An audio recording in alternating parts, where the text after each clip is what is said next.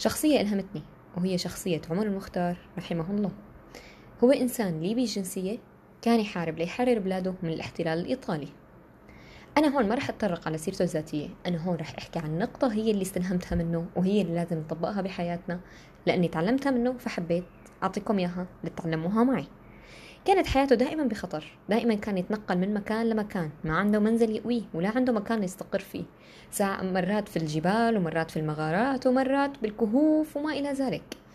كان آه، ينتقل من بلدة لبلدة لحتى يحاول يحرر البلدان هاي ويحارب الإيطاليين فيها. كان دائما عقله مشغول بالتخطيط ليحارب الإيطاليين. كان آه، نفسيته مدمرة. ده فقدانه لعائلته وأعز أصدقائه والناس قدامه كانت تنقتل وتتعذب.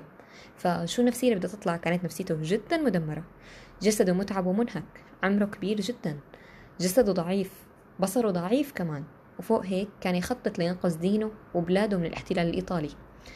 كان رغم أنه ما بيستقر بمكان واحد إلا أنه كان ما يترك القرآن الكريم.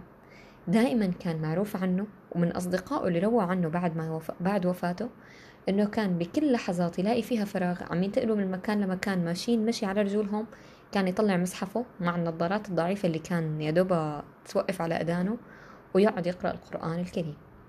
رغم كل الصعوبات اللي مر فيها ومع ذلك ما هجر القرآن الكريم. طيب شو دخل هالنقطة بحياتنا حاليا؟ استلهمت منه بعد ما شفت سيرة حياته إن كان من الفيلم تبع العقاد ولا إن كان من الكتب اللي حكت عنه وعن سيرته. آه، أهم نقطة هي نركز عليها هي نحن السهولات اللي عنا إياها بحياتنا. لما بدنا نطلع مشوار مين منا بياخد معه مصحف بشنطايته؟ بحقيبته يعني البعض حيقول طيب صعب بركي حطيتها بالأرض طيب بركي مدري إيه طيب بركي مدري إيه طيب هل كل يوم قبل ما تنام تقرأ قرآن؟ هل ما بتنام إلا وجهك آخذ من نور القرآن وقاري لو آية من القرآن؟ ولا لا أنت من الناس اللي اتخذوا هذا القرآن مهجورة؟ فهي النقطة اللي أنا لقيت إنه لازم نتعلمها منه هو حارب بكل حياته طول وقته بذل جهد. نحن قاعدين الحمد لله مرتاحين في بيوتنا. عنا مصاحف مكتبة مليانة مصاحف كل واحد في بيته بتلاقيه.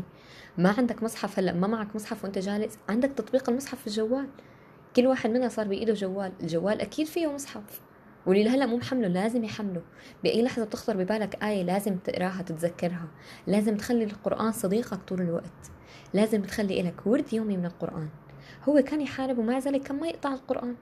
نحن قاعدين مستقرين ولله الحمد. البلد أمن وأمان الحياة الحمد لله مستقرة. ما لا حرب عالمية ما لا حرب يا لطيف احتلالية أو أي شيء كان. لا الحمد لله مستقرين.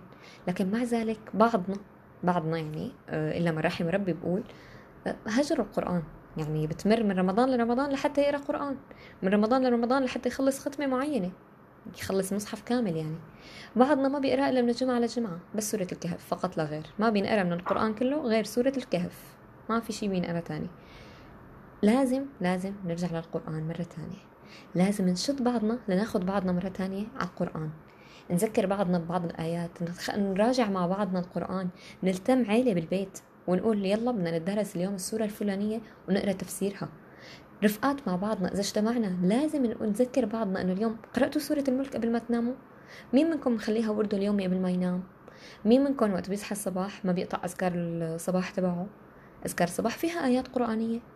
طيب ما بالك لو هالآيات القرآنية أنت فتحت المصحف وقريتها منه؟ أخذت من نور القرآن. فما بدنا نتخذ القرآن مهجور. مشان هيك بذكر نفسي أولا بعدين بذكركم إنه نرجع للقرآن مرة تانية.